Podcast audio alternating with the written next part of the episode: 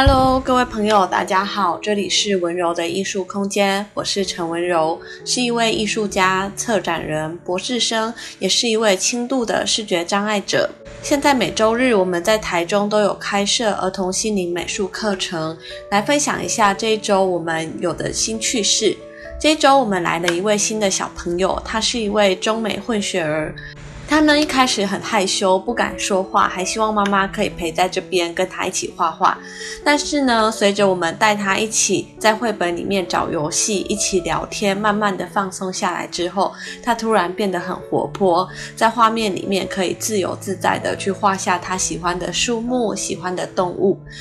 但是他是一个需要透过绘画来练习专注力的孩子，一开始还没有办法掌握很多的细节跟慢慢的涂色，所以透过第一堂课，他还在慢慢的练习。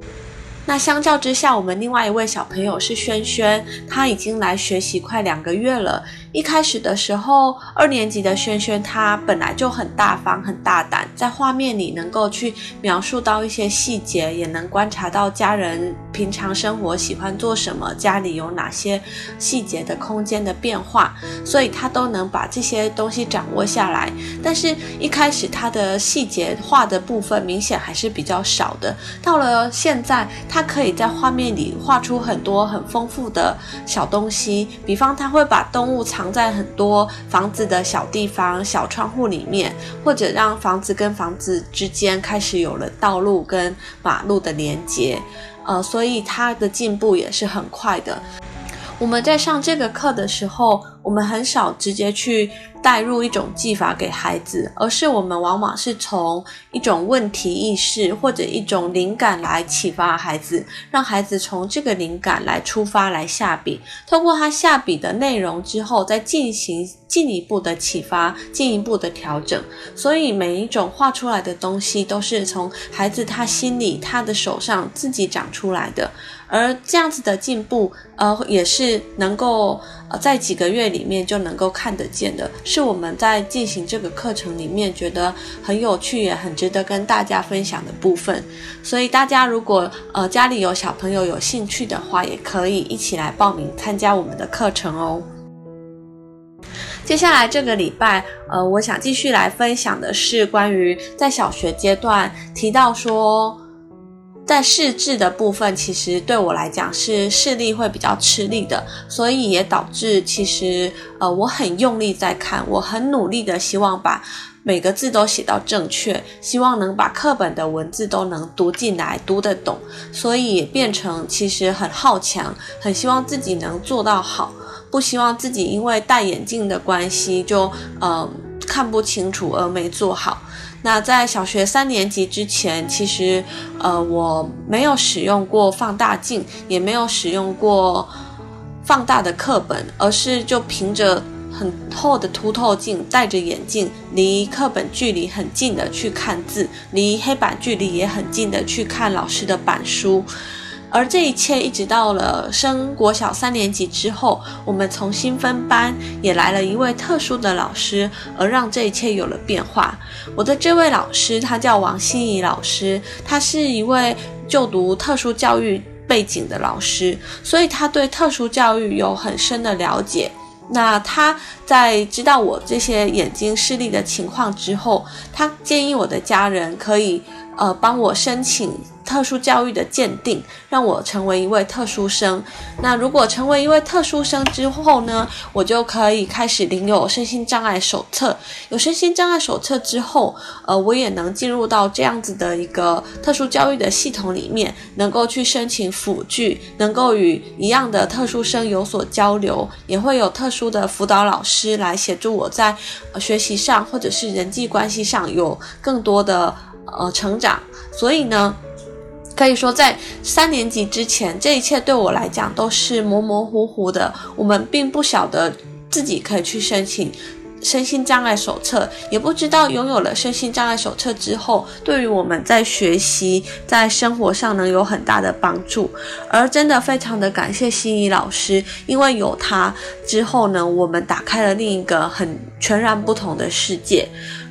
而西老师他除了在这方面给我很大的帮助之外，他在知识的启迪上也开启了我一个很崭新的世界。首先，第一个是我们班有设置一个班级图书馆，所以我们班的读书风气开始变得呃很好。书柜里面有各式各样的儿童读物，有一些世界名著，但是是适合儿童读的儿童版本。所以只要有时间，我都会在图书馆的小角落坐在那里读。而且老师会鼓励我们，他说只要我们读完一本书，就可以去写一篇阅读心得。那写完一篇阅读心得也是一样，就可以积一个点数。呃，可能积完了多少点数之后，我们会有一个小小的鼓励。那我当时候也是很认真。呃，我经常的去翻阅这些不同的故事，那这些故事对于那时候的我来讲是呃很吸引我的。就是当我能识字，我也能看得懂书里的内容之后，我觉得除了图像吸引我之外，故事里面的情节抽象的部分也能激发我很多的想象力。那我记得印象比较深的是，当时候我一直看到班上的一位同学，他拿着一本书，叫做《傲慢与偏见》。那时候我们班级的小图书馆就只有那么一本书，所以我就等了很久，等好久，一直在等他看完这本书，我才能借来看。那等着等着等着，终于等到了他看完这本书了，那我就很期待的去把这本书也借过来。我记得我看得似懂非懂，但是看得很开心。呃，《傲慢与偏见》他在讲的是跟言情故事、跟爱情故事比较有关的，他也讲到很多人性上面的一些问题。但小时候可能呃，对于人物的性格跟角色的安排的了解还不是那么多，但是心情是很容易跟着。剧剧情故事的发展去跟着有所波动跟变化的，我只记得我在里面是读的也是很畅快很开心的。那呃印象很深的是我在三年级这样一年的期间里面，呃。写完了一百篇的心得，就是我也是很努力，老师说什么，我几乎就为了他给我们的鼓励，我很愿意去投入心力，那也很愿意写，也透过不断大量练习的写，所以导致呃，在未来的这段成长的过程中，其实写作也是一件对我来讲很擅长的事情，写作能够。有助于我去表达，呃，除了艺术的表达之外，文字的表达对我来讲也是很重要的。而他们两个也能相辅相成，让我能像今天一样用文字或者是语言去讲述出艺术里面美的地方，或者是用呃文字和语言来写出一个画面里面感动人的地方。那相反的，在画面的创作里面，我也很擅长去描述一种。故事性的情节，所以等于说这是两种思维方式。但是由于呃在小时候有过这样子的一个比较密集接触跟很长期投入的一个一段经历，所以能够在里面都能有所深入跟呃有所启发。那除了阅读之外，呃，心怡老师他也很鼓励我们去诵读经典，这个也是跟其他位老师很不一样的地方。在他的带领之下，我们每天会去诵读《三字经》跟《弟子规》，而他也鼓励我们能把这些经典读物背下来。呃，我记得这些经典读物，其实在我们童年时期更早以前就开始背诵了。就是我们，呃，我跟弟弟自己在家没有去读幼稚园的时候，我们听有声书，或者是自己跟着爸妈，我们也。开始读了一些《三字经》跟《弟子规》，所以到了三年级要来背这些经典的时候，呃，并不是那么的困难，只是能从头到尾一字不漏的背下来，确实也是需要一点点的时间跟反复的练习。那我记得我当时候就经常会拿着《三字经》跟《弟子规》拿拿回家，不断的背诵背诵。那老师也是给我们一个鼓励，他说如果能呃完全背下来的话，能够获得一只呃 Kitty 猫或者是一只布丁狗。但是这个背诵是要呃你准备好了之后呢，当着全班的面上到讲台上，走到讲台前。对着大家来背诵，那每个人可能会拿着《三字经》或《弟子规》来帮你检查，看你有没有跳过或者是漏读的部分。那我记得我当时准备了很久。那直到有一天，我觉得 OK，我已经好了，那我就欣然的走上台，那就一字一字的把它背下来，也得到了一只我很喜欢的 Kitty 猫，一直留藏在家里，留藏了很久。那我觉得一位老师可以这样子给学生这么多的鼓励，真的是呃很不容易。呃，那也是可以看到小时候的我是很 很容易 很容易就被被鼓励到，也因为容易被鼓励到，所以我做了很多就是跟其他小朋友不一样的事情。嗯，因为在我们那边海线，台中海线的城市，其实呃小朋友。很多家长都是从商，比较没有时间去照顾小朋友的教育。那小朋友其实，在放学之后，很多小朋友是体能很好的，他们可以不断的去跑操场，不断的在玩玩荡秋千，或者不断的追逐玩红绿灯的游戏。其实我也很想跟大家一起这样玩，但是，呃，大家还记得吗？我前几集提过，我有过长粘连手术、大肠手术的这个经验，所以每次只要我跟同学在操场稍微跑得久一点、晒得久一点、太热太累的话，我又马上会发烧，所以我并没有办法跟小朋友，呃，那么长的频率玩得那么的疯狂跟那么的尽兴。所以到三年级的时候，呃，我很庆幸我有一个呃学习的重心，也有一个生活的重心。当我没办法呃跟大家一样一起这么尽兴的在操场上奔跑的时候，我有三字经，我有弟子规，那我也有我的作文，我的整个呃整个班级的小图书馆，所以呃有一个很丰富的内在世界是支撑着支撑着我的。那。我觉得这是一个很幸福的事情。再来，除了阅读背诵之外呢，我记得还有一个很深刻的表演节目，就是呃，我们从一到六年级每个母亲节的时候都有母亲节晚会。那每一个班级都会推出一个节目，通常一般呃，我记我记得在其他年级的时候，我们。多数是准备跳舞或者是唱歌这样子的节目，可是，在心怡老师的带领之下，我们做的是很不同的。我们是去吟唱《游子吟》跟呃念诵《三字经》，是一个很文雅、很有呃书香气息的一种表演活动。那我记得那时候，呃，老师让我能够领唱，让我带领着大家拿着麦克风在舞台前面，带领着大家来呃念诵。跟吟唱《游子吟》，呃，我印象很深的是，那时候我们都化了一点妆，那也有一点点紧张。可是呢，我们很成功的把我们平常练习的这些诗歌跟经典都能够展现在大家面前。所以等于说，在一个比较呃偏乡、比较海线的一个学校里面，能有一个老师这么。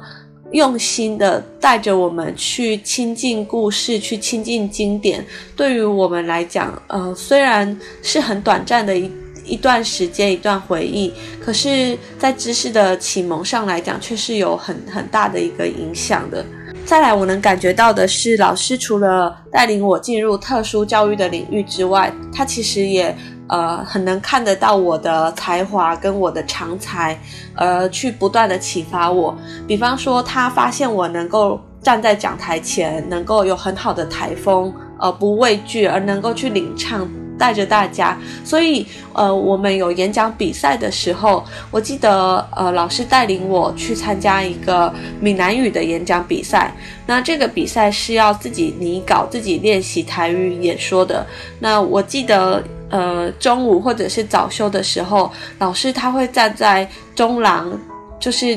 进入到学校的中廊那个地方，老师会看着我，让我不看讲稿，对着他来演说，让我有表情、有手势、有语调的高低。那我记得这样子一对一的训练也维持了一段时间，所以可见，呃，老师在于。栽培一个学生，或者对一个学生的付出跟用心上面是可以呃看到很多的。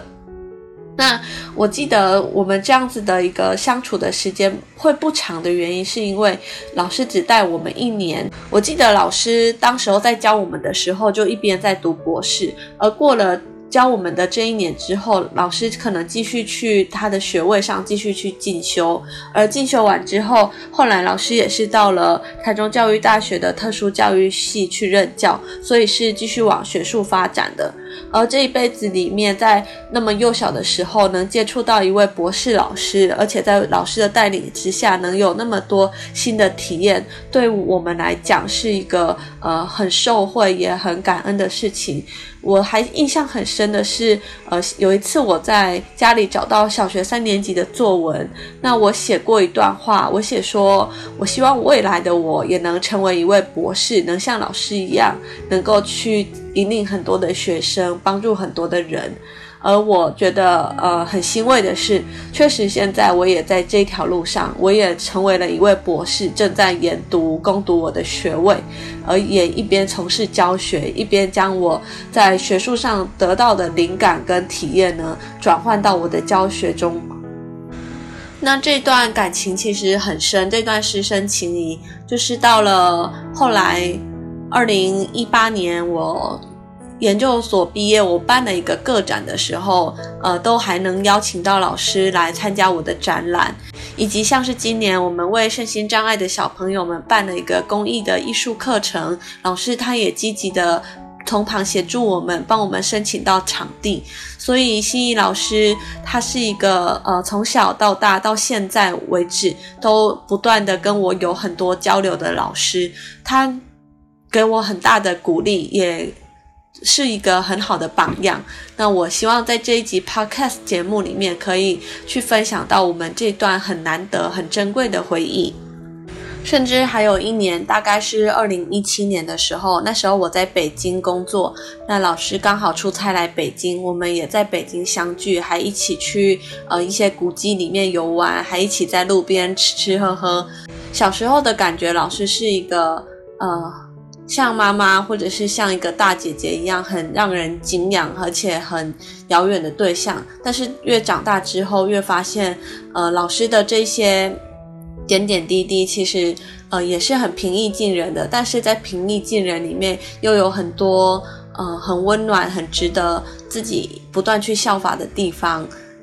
我们这集在谈的也是美，但是这种美是一个从知识而生成的美。跟只是从图像还不太一样，它对一个人的影响也是会是非常深远的。我们接下来的其他集节目也会陆陆续续从各种方向去谈跟美、跟艺术有关的故事。以上就是我们今天的分享，谢谢大家，我们下一集再见喽，拜拜。